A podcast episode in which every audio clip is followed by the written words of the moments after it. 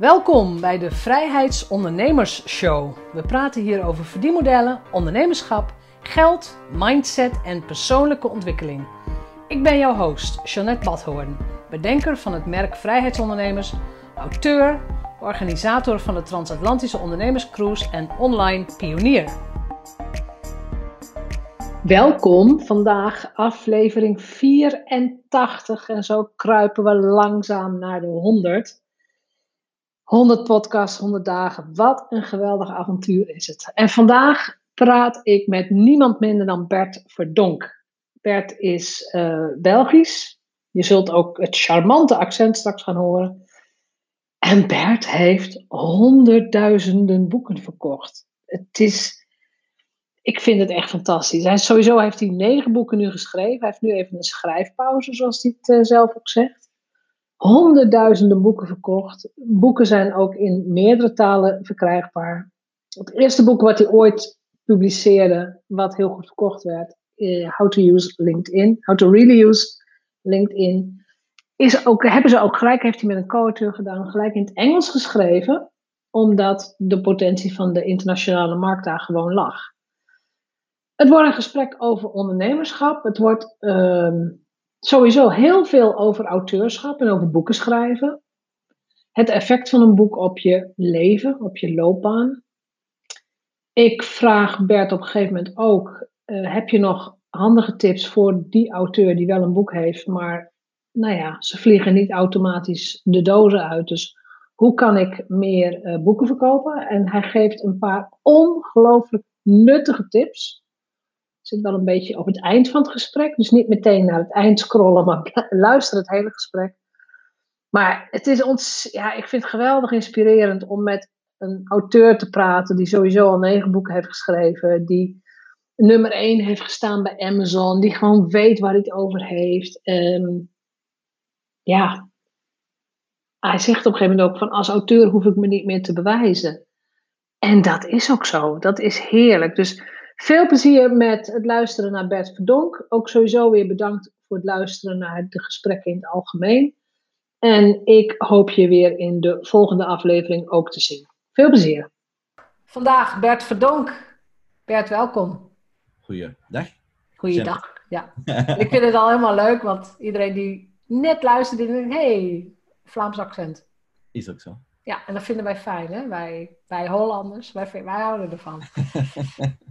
Voordat we het gaan hebben over jouw ondernemersreis en over jouw auteur zijn en over de hele rij met boeken die jij hebt geschreven. Mm Gewoon even een backstory. Wij kennen elkaar van, ik, ik denk de jaren 2009, 2010. Klopt, inderdaad. LinkedIn. Ja, uh... ja vanuit onze gezamenlijke, ja, toen inderdaad passie LinkedIn. Ja. Dus LinkedIn trainingen geven. We hebben zelfs in een soort samenwerkingsverband gezeten. Klopt. Rond LinkedIn. En uh, ja, nou ja, voor heel veel mensen, weet je, dan heb je het inderdaad, misschien was het wel iets eerder dan 2010, ik weet het niet meer. 2009. Ik denk 2009, eind 2008 misschien zelfs. Uh, ja. In 2009 zijn we begonnen met de gesprekken met LinkedIn, uh, dat zij ons uitnodigden om het eerste officieel gecertificeerde LinkedIn trainingsteam in de wereld te worden. Precies. En toen ja. uh, hebben we met jou en nog een paar andere mensen gesprekken gehad en is de samenwerking begonnen. Ja. En in 2010 is dat uh, effectief naar de buitenwereld gecommuniceerd geweest. Ja. En dat is, dat, dat, is, voor mij was het al vijf jaar nadat ik op LinkedIn bezig was. Hè. Ik heb in 2005 een profiel gemaakt. Ik weet niet, wanneer heb jij hem gemaakt? Ja, 2004. Ik kende LinkedIn uh, redelijk snel, maar ik heb, ja, ik heb eigenlijk nog een half jaar gewacht of zo, of iets meer omdat ik dacht van ja, het was heel Amerikaans. Er was bijna niemand in de Benelux die op, uh, op LinkedIn zat op dat moment. Klopt. En dan heb ik in juni 2004 heb ik dan een profiel aangemaakt. En dan was Ja. ik nog steeds bij de eerste miljoen gebruikers op het platform. Dus, uh, Ja. Nee, ik zat denk ik niet bij het eerste miljoen, dat niet, maar wel bij de eerste 500 Nederlanders. ja, Dat was echt, dat zijn echt, nou ja, de, de dinosaurustijden zo'n beetje. Ja, als je zo terugkijkt, dan denk ik, oh, wat hebben, we- wat hebben we eigenlijk al ontzettend veel meegemaakt. Is ook zo. En als je nu als, je nu als ondernemer begint, of mensen die net begonnen zijn, het, het hele social media landschap, dat is er al. Alles, alles is er. Het is duidelijk wat je voor welk doel gebruikt. Toen wij met LinkedIn begonnen, wij moesten het eigenlijk nog uitvinden, heb ik het idee. Dat klopt. En je moest ook mensen overtuigen van, jongens, uh, dit is de nieuwe realiteit, komt eraan. Terwijl nu is het eigenlijk uh, ja, vanzelfsprekend. En je kan ook, ja, afhankelijk van welke sector dat je actief bent, kan je ook niet meer zonder. Nee. En dat, ja, toen moesten we nog heel veel mensen overtuigen. Uh, en dat zat ook nog in, in gesprekken met klanten die dan geen toegang hadden, want IT had dan sociale media geblokkeerd. Dus ik, ik herinner me nog zo'n training in Groot-Brittannië, waar ik voor een bank 250 formulieren moest tekenen voor aanvraag dat ze toegang tot LinkedIn konden krijgen. Ja, nou dat, ja. ja. Maar dat, dat is wel goed om dat gewoon even, even in het perspectief te zien van waar, waar komen we als ondernemer vandaan? Mm En hoe duidelijk is het eigenlijk nu? In de zin van, het is ook wel leuk om misschien heel even door te nemen waar jij nog welk social media platform voor gebruikt. Gewoon om, om te kijken hoe heeft zich dat ontwikkeld. Maar het, het was allemaal niet zo heel vanzelfsprekend vroeger. Vroeger. Ja. Klinkt heel oud nu, maar dat was ook gewoon zo. Klopt. Ik heb mijn bedrijf niet opgebouwd omdat er al een gespreid bedje was. Het is allemaal op andere manieren gegaan. Ja, je moet het ook, uh, je moet het ook uh, ja, één, vastnemen. Twee, effectief uh, zelf doen of zorgen dat het, dat het gedaan wordt. Ja. En dan in die ja, zin is het toch een stuk veranderd. terwijl je vroeger nog een stukje aan het ontdekken was, heb je nu effectief een voldongen feit van ja, ik moet en die platform en dat platform en die Ja. en die en nog een website, ik moet nog eh, naar buiten komen, eh, Ja. nog een boek schrijven, weet ik veel wat. Dus op den duur, ja, hoeveel tijd heb je dan nog over om, om ja, eigenlijk je nieuwe klanten te, te vinden en te servicen? Hè? Dus Ja. Het, eh, het hangt wel allemaal samen. Dat is wel mooi. Kun jij eens, want het is wel interessant om dat eens te, on- te onderzoeken. Wanneer ben je begonnen als ondernemer? En kun jij eens aangeven hoe je dat in het begin deed? En zeker ook het aantrekken van nieuwe klanten. Hoe deed je dat nou ja, toen je begon en hoe doe je dat nu? Ik ben misschien geen schoolvoorbeeld van eh, hoe je als ondernemer begonnen, begint. Eh, ik ben begonnen eigenlijk uit pure frustratie bij mijn laatste werkgever. Ja. Ehm, Omdat ik, eh, ja, ik kreeg bepaalde ruimte eh, niet. Dus ik was eh, gefrustreerd. En ik dacht van ja, als het zo zit, kan ik het beter zelf doen. Ja, maar dat En- hoor ik heel vaak hoor. Dat En is- dan ben ik, dan ben ik, ben ik zelfstandig begonnen en een team rond me op, eh, opgebouwd. En ik ontwikkelde toen websites en nieuwe businessmodellen. Dus dat was in eh, 2000 ehm, rond ja, online applicaties. Om bestellingen, eh, voorraadbeheer, eigenlijk Ja, de koppeling van back-office met front-office eh toen. En ja. ja, dat was toen heel, heel uitdagend, omdat ja, in mijn team had ik zowel creatieve mensen als IT-mensen als eh, business consultants. En er waren toen nog niet veel bedrijven die die combinatie hadden. Dus ofwel heel grafisch of heel technisch, of Ja. misschien zelfs een combinatie van de twee. Maar dan zat je het over twintig jaar geleden. 20 Hè? jaar geleden, ja. ja En inderdaad. ik, bedoel, ik kreeg mijn eerste computer thuis in 2000. Oké. Dus Ja. als, als particulier. Ja, ik in eh 89. Eh, Ja, nou ja. En in 93 ben ik online gegaan. ja. Eh, Maar het is heel, vind ik heel goed om dat inderdaad in perspectief te zetten. Nu Hmm. vertel je dit en iedereen denkt, ja, denkt, ja logisch, websites enzovoort. ja. Maar dat was toen nog helemaal Ja. niet logisch. toen, toen was ik bezig met het mensen te overtuigen dat, het, eh, dat een website noodzakelijk, noodzakelijk was. Eh, het is een paar jaar later geswitcht naar sociale media.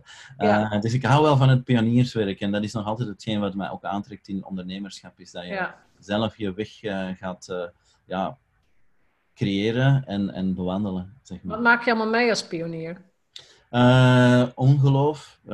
Mensen denken van ja, zo'n vaart zal het wel niet lopen. Of dat is, ja, dat is, ze geloven je niet. Ehm, en als je kan laten zien hoe dat het wel werkt, en, en dat is ook hetgeen wat ik uitnodig, ehm, of misschien de uitnodiging stuur vaak naar eh, beginnende ondernemers, is dat ze ja, iets kunnen laten zien wat de toegevoegde waarde is van de dienst of het product dat ze maken. Erover vertellen is één ding, maar het laten zien is een, is een tweede ding. En Mm. dat is, dat is een stuk wat ik eh, zie dat heel belangrijk is bij Ja. eh, ondernemen, is, is van, ja, wat is de toegevoegde waarde die je eigenlijk brengt en hoe kan je ervoor zorgen dat, ja, dat mensen die capteren en er ook nog voor willen betalen. Ja.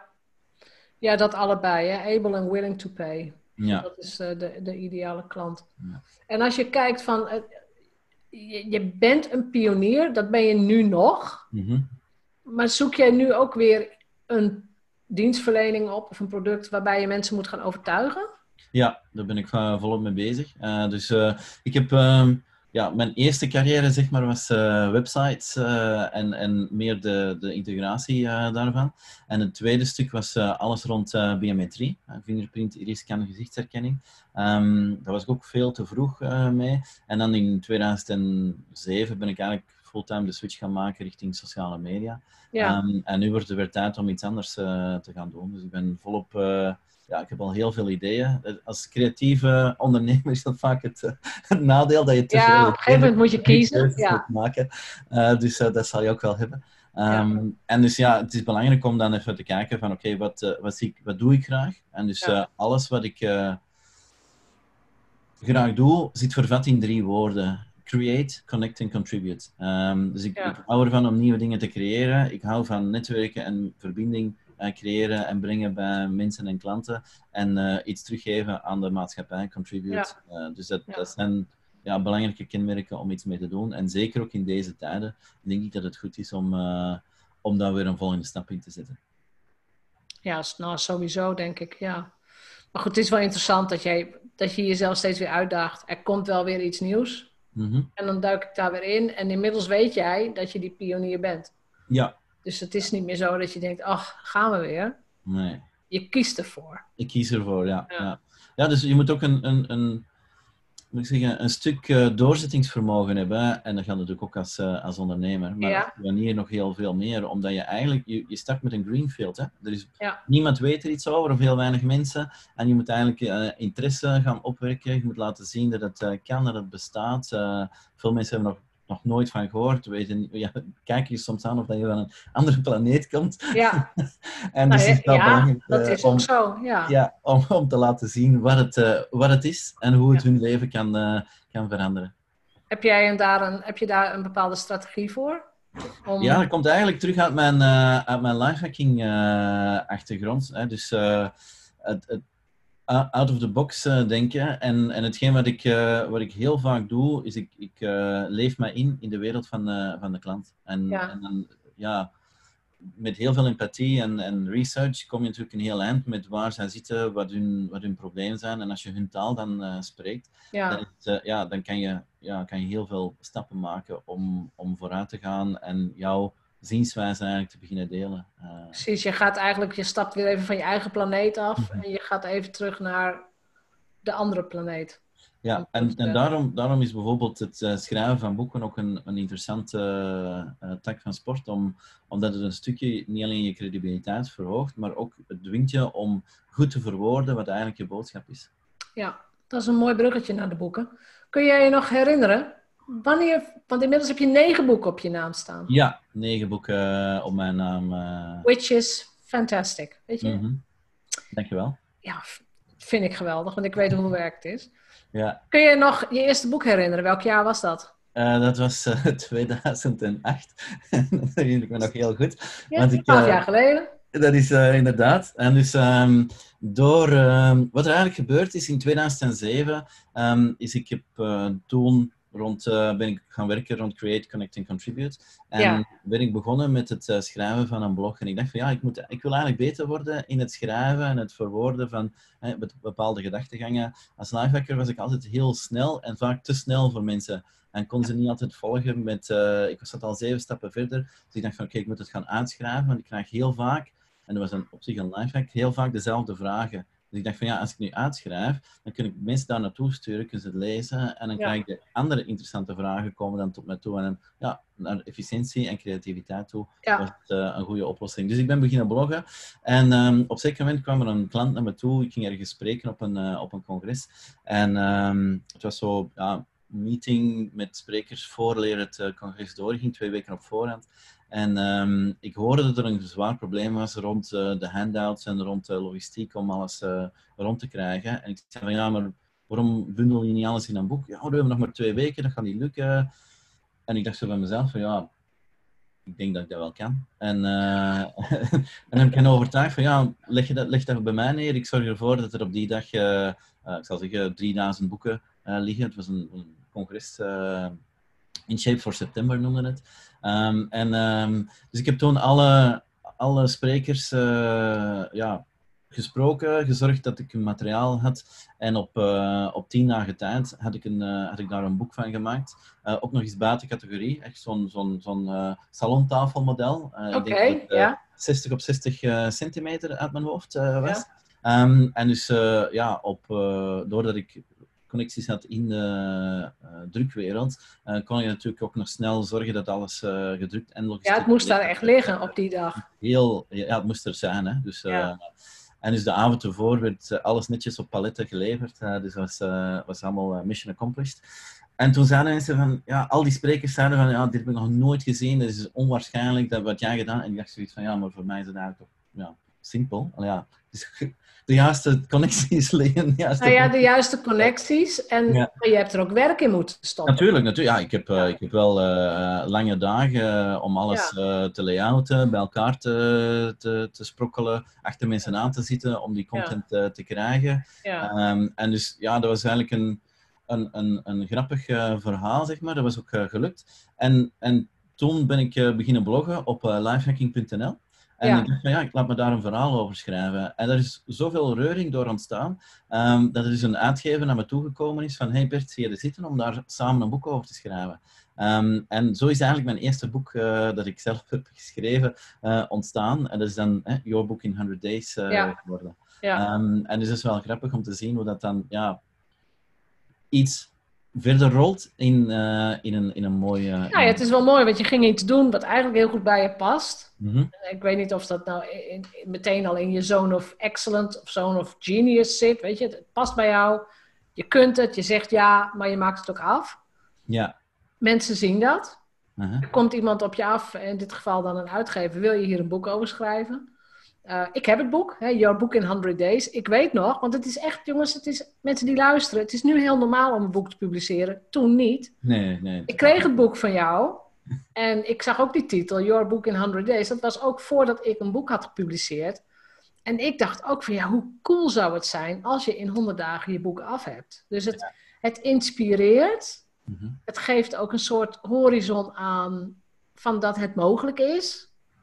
En weet je, we hebben mensen nodig zoals jij, die ook laten zien dat het mogelijk is. Ja. Dat je dus inderdaad in 100 dagen je boek kunt schrijven. Ja. Nou, inmiddels, en, inmiddels, is dat echt korter geworden. Ik, ik, ik wou het zeggen, toen ik het boek aan het schrijven was, zei de uitgever, ja, maar ja, twee weken, want oorspronkelijk ging het boek zijn, your book in, in two weeks.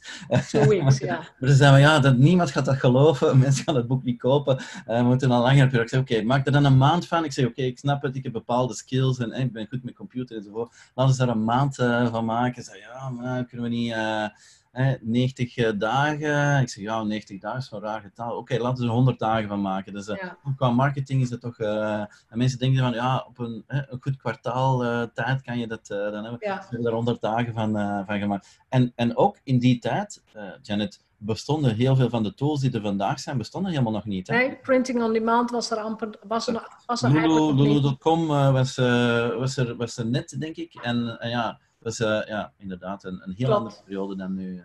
Het is een hele andere periode. Dus, maar uiteindelijk, en dat is wel leuk om ook even over jouw auteurschap te praten.